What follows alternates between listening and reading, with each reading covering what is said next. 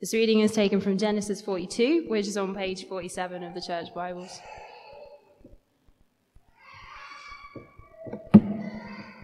When Jacob learned that there was grain in Egypt, he said to his sons, Why do you just keep looking at each other?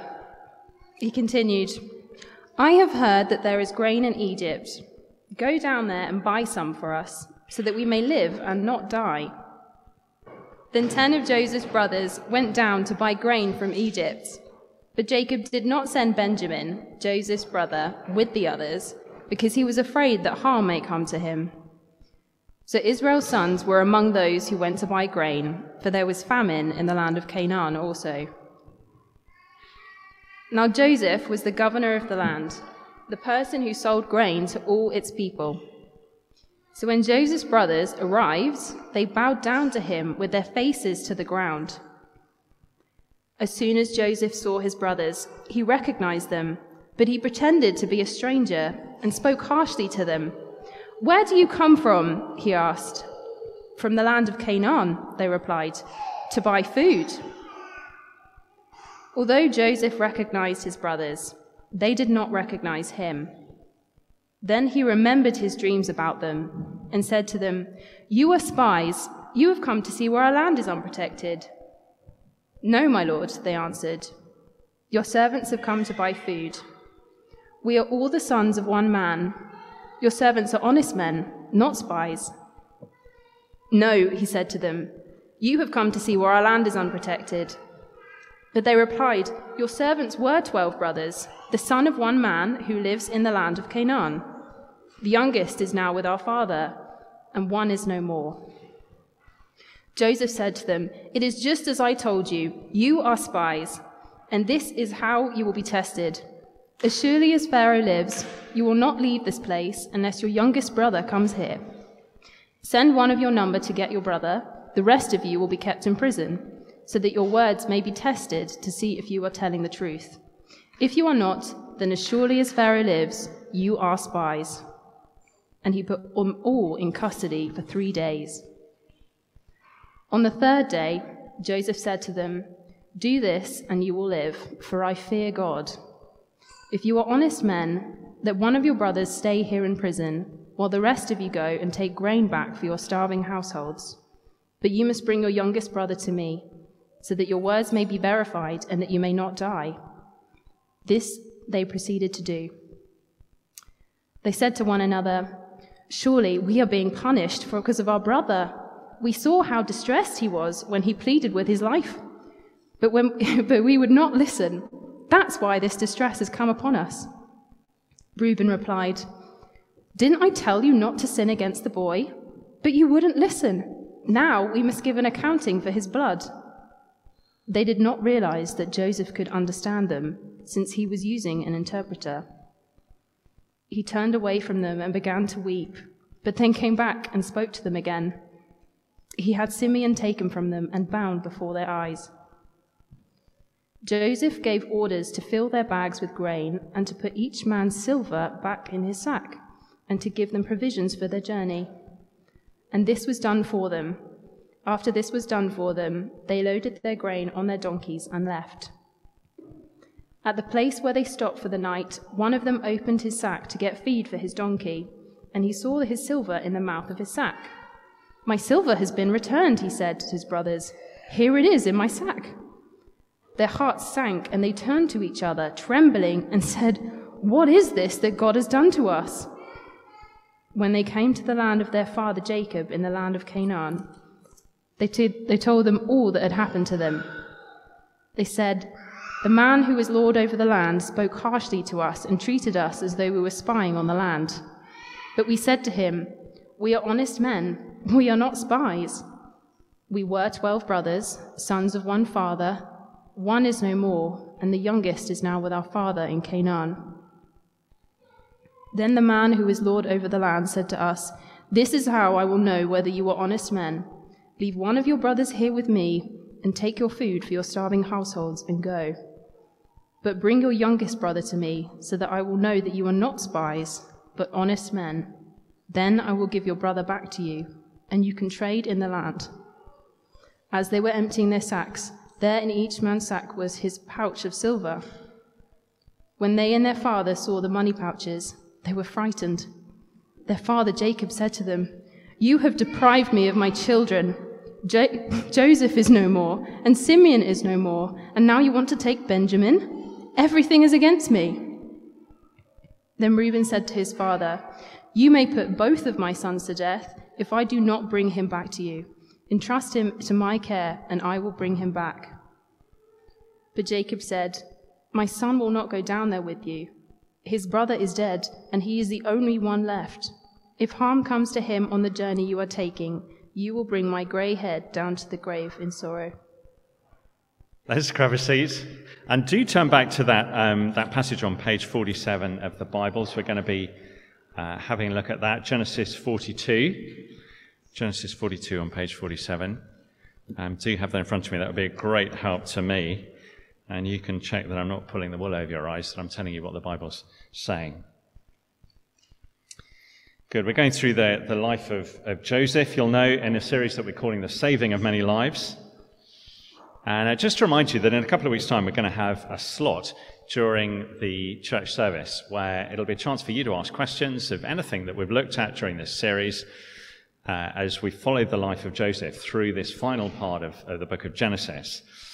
Uh, and it's never too early to start sending those questions in. So if you want to, you can use um, my email address. It's on the back of the service sheet. Send that to me if you've got questions about anything that we're teaching as we go through that passage and uh, then we'll deal with those in just a couple of weeks' time.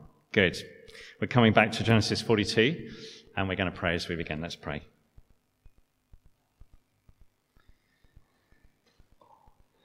Oh, Father God, thank you so much that by the powerful work of your Spirit, you caused the Bible to be written, truth for all time, uh, recorded for us. We can hold it in our hands.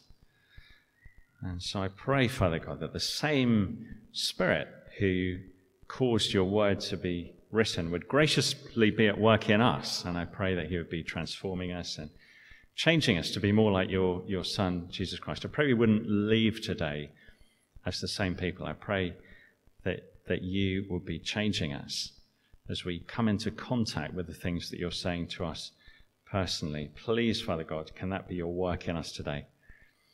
And we pray in your name. Amen. Amen. Good. Jenna Bright, do you want to go and grab a seat? That would be a great help. Fantastic. Good. Well, I'm getting to that um, sort of stage in my life uh, where people start suggesting reunions. I don't know whether you've already um, whether you've already been through that phase or not. You know, sort of uh, 20 years since 20 years and a bit since I left university, 25 years since I left school, all, all that sort of thing. You know, why don't we get back together and see how we're all doing? Um, it's quite tempting in a way, isn't it? Um, from one point of view, um, you can look around um, and see how other people have aged. I mean, um, you know, compare with you. And sort of, uh, a friend of mine told me the other day that he went to a sort of meeting of people that he hadn't been to for quite a long time. And um, as he walked in, a guy called a friend of mine called John, as he walked in, he overheard a comment which he wasn't really supposed to hear. You know, sometimes when everyone goes quiet at the same time, and there was a comment from someone over the other side of the room, and they said to the person sitting next to them, "The years have not been kind to John." it's quite not the kind of thing you really want to hear, is it? Um, it's quite tempting to go to reunions. You can see how, how people's lives have turned out. Um, it's funny how often your, you know, um, your thoughts might turn to sort of some sort of revenge. You just hope that the school bully has fallen on hard times and that kind of thing, that the person who stole your lunch money has been done for fraud. All those things you sort of rather hope when you come together for a reunion. And um, there's a reunion of sorts going on in Genesis 42. It's interesting, isn't it? Uh, people who haven't seen each other for, well, 20 years, really. Um, Joseph's reunited with his brothers. And in many ways, that, those 20 years have not been particularly kind to Joseph, at least, uh, at least to start with. I mean, he, his brothers tried to kill him, you remember? Um, they were very jealous of him, and, and they sold him into slavery Uh, and uh, as a slave, he was sent off to Egypt, and then there was this awful miscarriage of justice, and, and he gets put into prison. And we, we started to think last week about how God sort of prepares his saviors through suffering. Do you remember that? Um, God sort of prepares people to be saviors through suffering. In the same way that the, the book of Hebrews says that Jesus was prepared to be a savior through suffering. We're told that. But because Joseph has been prepared in this way, I guess, and because he's someone who believes in his God, then when this reunion happens, it would be so easy for him to turn to revenge, wouldn't it? But in fact, he turns to love. He turns to love. I mean, his, um, his brothers, in one sense, do have a presenting problem. Uh, often in medicine, we were told to look for this sort of the question behind the question. So someone might come into your surgery and, and, and you'd say, you know, how can I help you? And, and, and, and they'd sort of tell you what they come for, but often actually you're looking for the problem behind the problem. Um, and the, uh, the brothers do have a presenting problem, and that's their hunger. Um, they're, they're really hungry because of this famine. You can see that in chapter 42, verses 1 and 2. Um, when Jacob learned that there was grain in Egypt, he said to his sons, Why do you just keep looking at each other? I mean, they seemed to have a great plan, didn't they, when it came to selling Joseph? But now they're hungry, they, they're, they're not so quick off the mark. Um, you feel the desperation? Go down there, that's down to Egypt, it's sort of down south, and buy some for us, that's food, so that we may live and not die. I've, I've never really been that hungry. I don't know whether you've been that hungry. Uh, I was worried I wasn't going to survive, but they are. Um, the famine is very severe, their lives are at risk. Um, so the presenting problem is that the, the, brothers are hungry, they haven't got any food. But, but really, there's a deeper problem. There's a problem behind the problem, and that's, and that's the sort of problem with their heart and their relationships, and it's tearing them apart, and it's tearing the whole family apart. And actually, like us, whether they recognize it or not, the love of a suffering Saviour is exactly what they need. And so we're going to start there as we look at um, chapter 42. And, th- and, this is the first summary point um, as we go through, go through the details of that chapter. And that's, firstly, a family which is dysfunctional. A family which is dysfunctional. Uh, it's amazing how often God seems to use dysfunctional families in, in the Bible. As you read through the book of Genesis, we've met a number of dysfunctional families. Um, here's a picture of the family that I grew up in. Uh, you can see uh, some of my relatives. Um, fairly eccentric bunch. I mean, some of them. Uh, my granddad, who's not actually on, on, that, on that picture, is a big sort of farmer guy, being a cow farmer thing I remember about him is that once he, um, uh, he ripped off the tap in the bathroom by mistake. He was sort of, he's quite a strong guy. He just ripped the tap off. Um, then my brother, uh, a little bit eccentric, um, everything in his room had to be purple. It was extraordinary. I mean, it, it was, the, it was the 80s, I guess, but you know, everything, curtains, walls, carpet, all his clothes were purple for like three or four years. Uh, my, my dad is on the photo there. He spent his whole life, his whole career, uh, working as an expert in tomatoes. That was his. Um, we were so embarrassed at school. Everyone else's dads were like lawyers and policemen, and no, but our dad had to be a tomato scientist. That was um, that was the family that I grew up in. I mean, no, no family's ordinary, are they? Uh, um, I think it's fair to say. But what is striking about the family that God chooses to use in, in the Old Testament, in this part of the Old Testament, um, is, is, is that they, they have dysfunctionality right at their heart. This is the family, remember, who sort of inherit the promises from Abraham. Uh, I mean, this is, this, is a, is a really important family. This is the family on whom the, the sort of hope for the whole world hang. I mean, for the salvation of the world, it all hangs on this family. But they have dysfunctionality right at their heart.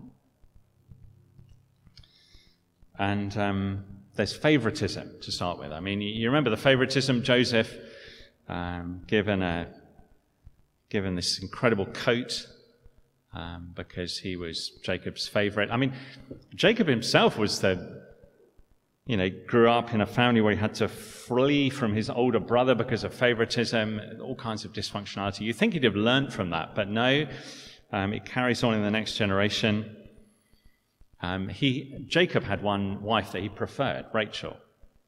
Um, he, he loved her a lot more than, um, than his other wife. And, and she had two sons, Joseph and Benjamin, and they seem to have been Jacob's favorites. And so um, we saw in Genesis 37, he gives Joseph this special coat that sort of sets him apart, show the world that Joseph was the best one, you know, better than all the other sons. And then um, this chapter ends with Jacob refusing to let Benjamin go. Did you notice that? He's the other son of, of, of Rachel. Um, he won't let him go. Have a look down at chapter 42, verse 38. Jacob says, oh, it's astonishing, really. My son will not go down there with you. In other words, he's saying, I'm not going to send Benjamin with you off to Egypt. His brother is dead, so, so Jacob thinks. Um, and he is the only one left. The only one left. The, the other brothers are standing around him at this point. They're saying, Oh, thanks, Dad. Yeah, great. I appreciate that. Uh, Benjamin's your only son. Is that right? There's favoritism, and, and then um, there's dishonesty in this family. I mean, uh, you know, I guess all of us um, maybe have, have said things to our parents which aren't, aren't entirely true, but there's dishonesty right at the heart of this family. So the story of this chapter is how the, um, the brothers of Joseph go off to Egypt and, and then they ask Joseph for food. Joseph now controls all the food in the world. Um, and, and, then Joseph accuses them of being spies. Um, and then he puts all of them in prison for three days. And, and then he, he keeps Reuben sort of hostage, and then he sends uh, the others back to, to go and get Benjamin. And then on the way back home, as they're going back to Israel, one of them discovers that the, the money that they'd given for, uh, for a sack of grain has been put back in the sack um, for, for some reason. It doesn't look good, does it? I mean, all the way home, they must have been looking for the blue flashing lights in their rear view mirror, mustn't they, as they sort of escape from Egypt with cash that they probably shouldn't have had. Um, I mean, it's not the most straightforward trip to go and get food. It's not like going down to Sainsbury's and Angel, is it? I mean, there are quite a few events that happen to the brothers as they go to uh, get some provisions. But notice, and the, and the Old Testament loves to do this, loves to tell stories from different angles so that you'll contrast and compare. So notice when the brothers get back home, they tell a slightly different story. Um, verse 29, have a look at that. Um, it's a bit different. When they came to their, Jacob, um, their father Jacob in the land of Canaan, they told him all that had happened to them. Really? Did they? They said, The man who is Lord over the land spoke harshly to us and treated us as though we were spying on the land. But we said to him, We're honest men, we're not spies. We were twelve brothers, sons of one father. One is no more, and the youngest is now with our father in Canaan. Um, and then by the end of verse 34, they're talking about some trade deal that they've struck. And it's very sort of post Brexit, isn't it? Uh, they seem to have struck a trade deal with the king of Egypt. Um, they leave out the three days in jail. They forget to mention they've already found some silver. Um, they're just giving a very edited version of events. There's favoritism in this family, and then there's dishonesty. Um, but then there's suspicion as well. It's a terrible thing when people lose trust in each other in, in a family. But have a look down at verse 36. Uh, this when they've got back home, their father Jacob said to them, You have deprived me of my children. Joseph is no more, and Simeon is no more, and now you want to take Benjamin. Everything is against me. I mean, you wonder if in the sort of intervening 20 years since Joseph disappeared, um, Jacob has done some wondering. I mean, he's, he's, sort of trying to join the dots. Um, because first Joseph disappears, and then, I mean, maybe the brothers turn up with a bit of money in their pockets they got from those Ishmaelite traders. And, and now Simeon has disappeared, and, and they've found some money in a, in a sack of grain, it, every time they come back, they're a brother short and they're flush with cash. Now, would that not make you slightly suspicious, do you think? Slightly? And Jacob thinks that, like some sort of twisted series of Big Brother, you know, that the housemates are getting sold off one by one. That's how little trust there is left in this family. Um, back in Canaan. It's probably not helped by verse 37. You see that? Verse 37. So Reuben says to his father, Don't worry, don't worry, Dad. Um, if I don't come back with Benjamin, just kill two of the grandkids. I mean, is that a, you know, is that a functional way forwards? I'm not sure it is really. I'm going to change his mind. What a family. And I think the point is this that the family of God on earth is dysfunctional. Um, it's dysfunctional. And in the same way, um, I think it's fair to say, see, see what you think. Um, talk about this afterwards if you want. The, the greatest threat to the church in the 21st century doesn't come from outside, it comes from inside. Um, I mean, we might face persecution as a church. That's quite possible, isn't it? I, um, I've already warned my family I might end up in prison. It's possible. Um, Nathan, you're coming with me, by the way. Um, but I think actually the biggest threat to the church is internal. It's, it's that sort of um, it's that sort of envy and, and strife and argument that happens within local churches. And um, can I just say how sorry, sorry I am if that's been your experience of church? A lot of people have had very negative experiences of church. And as a minister of a church, I want to say sorry if that's been your experience. A lot of people have been very hurt by some of the things that have been said or done to them in local churches. And sometimes there's, there's no one more disappointing than Christians, actually, which is an awful thing to say, but it's true. Because we're just like this family in lots of ways. Um, you know, I'm not embarrassed to say that. You know, perhaps at Trinity we're spared some of the sort of really vicious arguments because people just leave and go to the church down the road. I mean, you can do that in London, can't you? Um, but in your work Christian union or, um, you know, maybe with your own family, it might be a Christian family that you come from. Uh, there can be all kinds of bitterness and, and divisions and uh, even amongst ministers, ministerial envy is a huge problem in God's church. People who wish they had someone else's church family or someone else's church building, someone else's church budget. You know, we're just like this family. That's not a good thing, it's a desperate thing. Uh, and it seems, it seems extraordinary, doesn't it, that God should have entrusted this, this promise, this future, to such a dysfunctional family. Does that not strike you as strange? We're so divided. And yet God entrusts his promises, he entrusts his gospel to us. And we're to pass it on to the world. That's our job.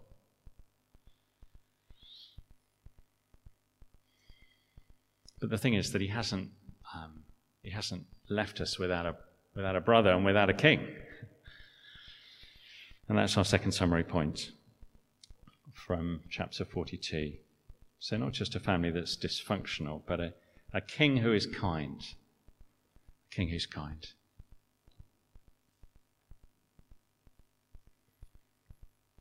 So Joseph is an extraordinary king, isn't he? We, we saw him become king in Egypt, in, in um, at least prince in Egypt, in chapter 41. But we didn't actually manage to get to the get to the end of chapter 41. There's something I want to point out about the names that Joseph chooses for his babies. Um, it's a difficult thing, isn't it, um, Nathan? Choosing a choosing a, a name for a baby. Uh, Luke, I think, is, is, is you know, it's a, is, is a good name to choose. Um, probably a few that you discounted in an early stage. I mean, Keith Richards, you probably wouldn't want to go there. Imagine Cliff Richards, even that could get a bit complicated, couldn't it? Um, but do you notice the names that um, that Joseph chooses for his children? Have a look at verse 46 um, of chapter 41. And uh, that's on page 46. So, verse 46 of chapter 41. Um, uh, sorry, let's actually go down to verse 50. Verse 50 on page 46. Before the years of famine came, two sons were born to Joseph by Asenath, daughter of Potiphar, priest of On. Joseph named his firstborn Manasseh and said, It is because God has made me forget all my trouble and all my father's household. Second son he named Ephraim and said, It is because God has made me fruitful in the land of my suffering. Manasseh and Ephraim. Mr. Forgetful and Mr. Fruitful. That's basically what he calls his two kids. Mr. Forgetful and Mr. Fruitful. Because in, on the one hand, sort of he's forgotten all of the um, all of the hurt that was caused to him by his father's family. I think that's the uh, that's the meaning of the first one. But he's he's not going to forget the promises that God made to his great granddad, who was Abraham. Uh, do you remember God promised that Abraham would be fruitful and so Joseph is going to be fruitful. Descendants are going to come from him, just as God promised Abraham. He's going to be a fruitful king. Uh, the whole of Genesis, in many ways, is about the many descendants promise that God makes to Abraham in chapters 12 to 15. And Joseph wants to fall into line with that. He wants to be part of that promise. He's fruitful and he's also powerful. Um, it's hard to miss that in, in chapter 42. You notice verse 6 now, Joseph was the governor or, or ruler of the land, the person who sold grain to all its people. So when Joseph's brother arrived, they bowed down to him with their faces to the ground. It's about as low as you can get, isn't it? It's hard to get lower than that.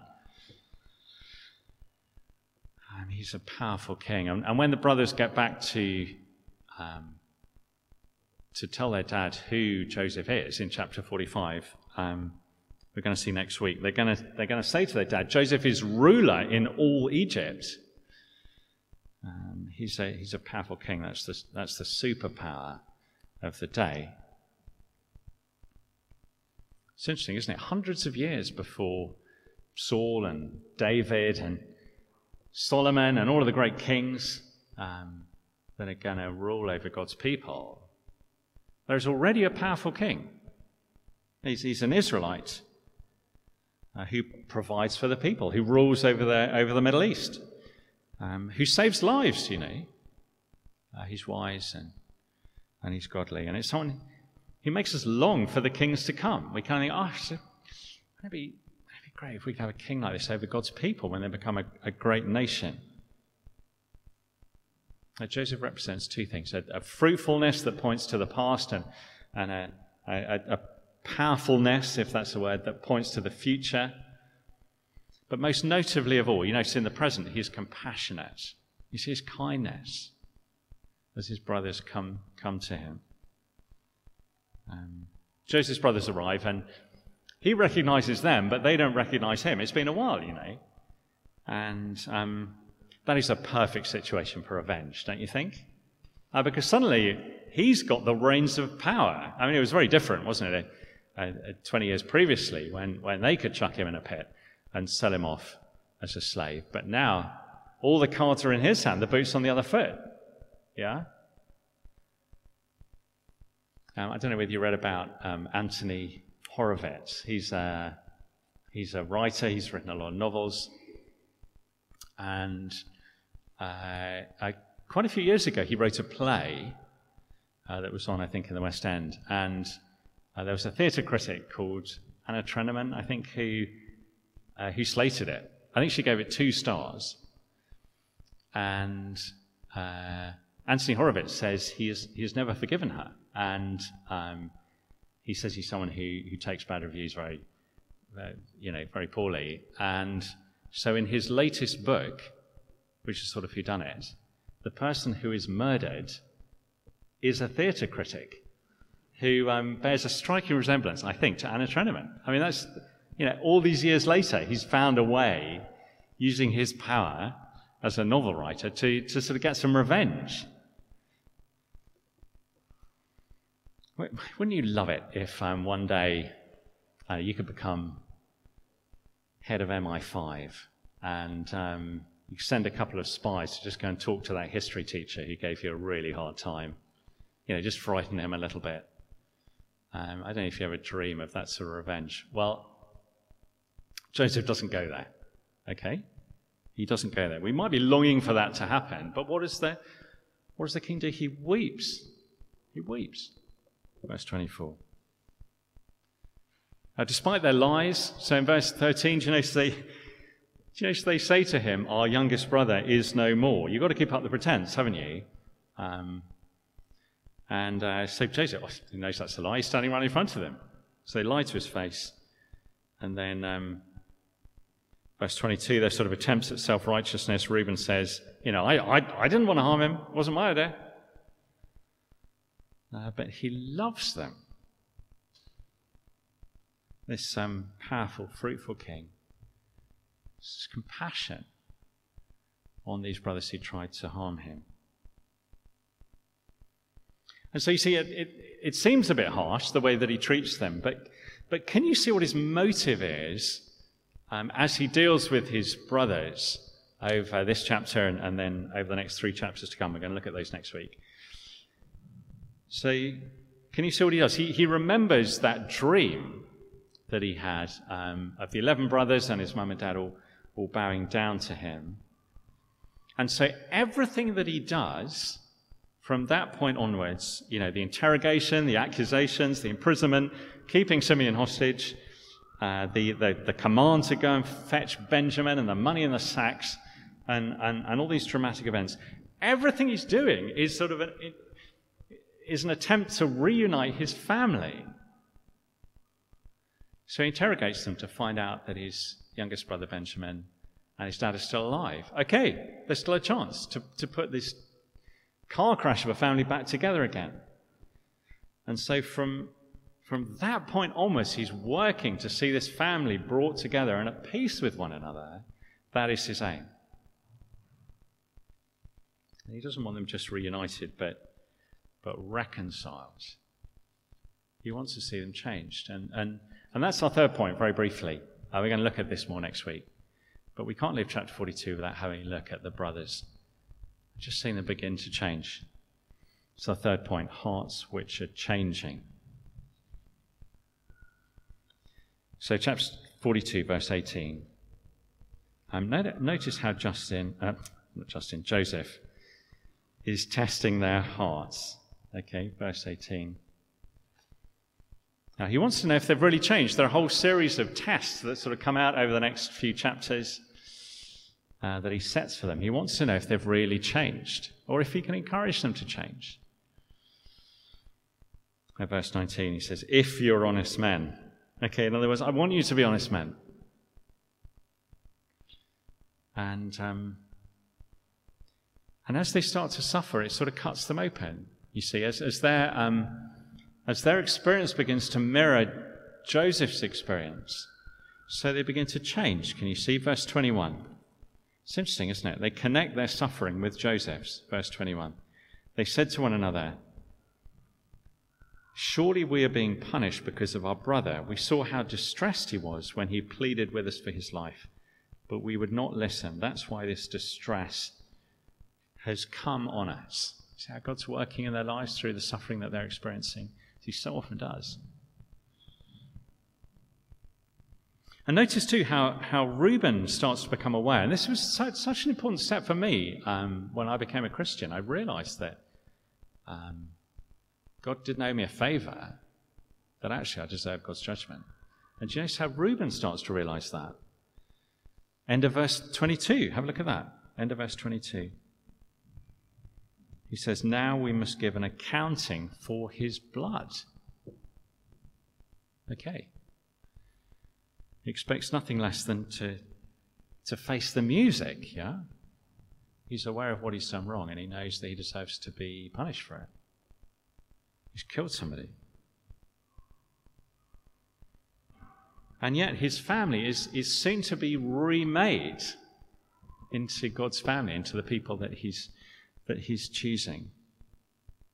That is God's plan to bring together this people, not just save them um, from starvation, but to transform their hearts so that they're, they're, reunited, reconciled, so that they're one, so they're one people that he can work through to fulfill his promises. And you know, it's true that Christians are such a, you know, we're, we're a dysfunctional band sometimes. We're, a, you know, we're sometimes a desperate and a ramshackle bunch of people in God's church. And we shouldn't be too surprised to find sinners in God's church, should we? But this is the raw material that God's working with. You know, we'll let each other down, we'll be self righteous, uh, we'll be critical sometimes. Uh, we'll resent the fact that we're working harder than other people. But if, if you're not yet a Christian, you're looking at the church from the outside, um, you know, I don't mind you knowing that. Um, I think you need to know that actually, because we're works in progress. I, you know, you'll find that out sooner or later, so I might as well tell you now. Now, there's a lot of raw material here for God to work with. But whatever you make of Jesus, he is a compassionate king. He's a kind king, compassionate enough to give up his life for anyone who's prepared to come to him. He goes to the cross as self sacrifice to, to pay the punishment for, for the sins that we committed. And he has a plan to change us. So have hope. You know, I, I, I sometimes I feel so despairing. You know, when when you've been a Christian for a little while, you start to realize that you're making the same mistakes over and over again. And, it's, and, and you can just despair sometimes. And you kind of think, oh, I, give up. It's just not worth it. Um, I can't believe I, I, I mean, why do I not learn? Don't give up hope. Jesus is powerful and he's compassionate. And he, and he weeps over us. Yeah? The same way that he wept over Jerusalem. And, and he's fruitful. He calls us his family. And, and, and, he's, and he brings people in and he forgives the hurt that we've caused him, the way that we've turned against him, so blatantly sometimes. And he, and he has a plan to, to reconcile us and, and to reunite us with, with each other eternally, eventually, um, and perfectly. And he's initiated a plan to see his family at peace with one another. And we're part of that plan. Amazing thing. Wonderful thing.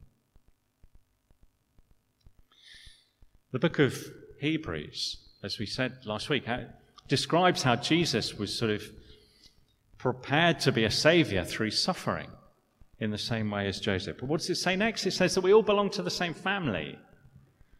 We all belong to the same family. Hebrews 2. Both the one who makes people holy, that's Jesus, and those who are made holy, that's us, are of the same family. So Jesus is not ashamed to call them brothers and sisters. Jesus is not ashamed to call us his brothers and sisters. As he, through the gospel and through his word, reunites this dysfunctional family around himself. People like us are brought together around his throne.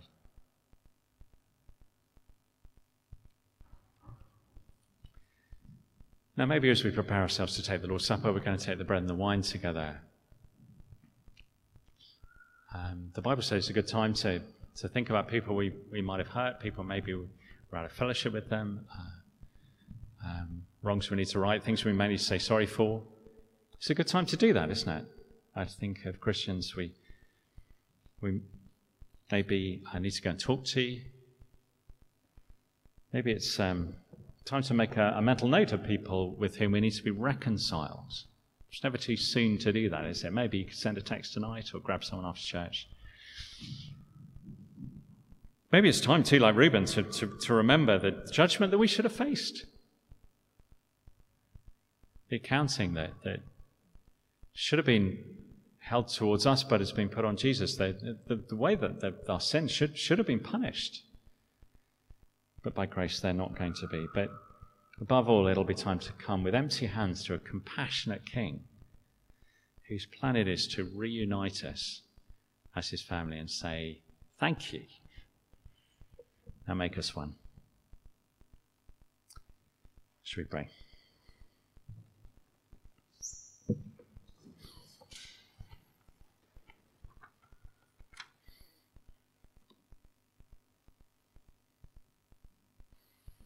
Ah, Lord Jesus Christ, uh, you know that there's plenty of envy and, and strife and disunity within your family sometimes.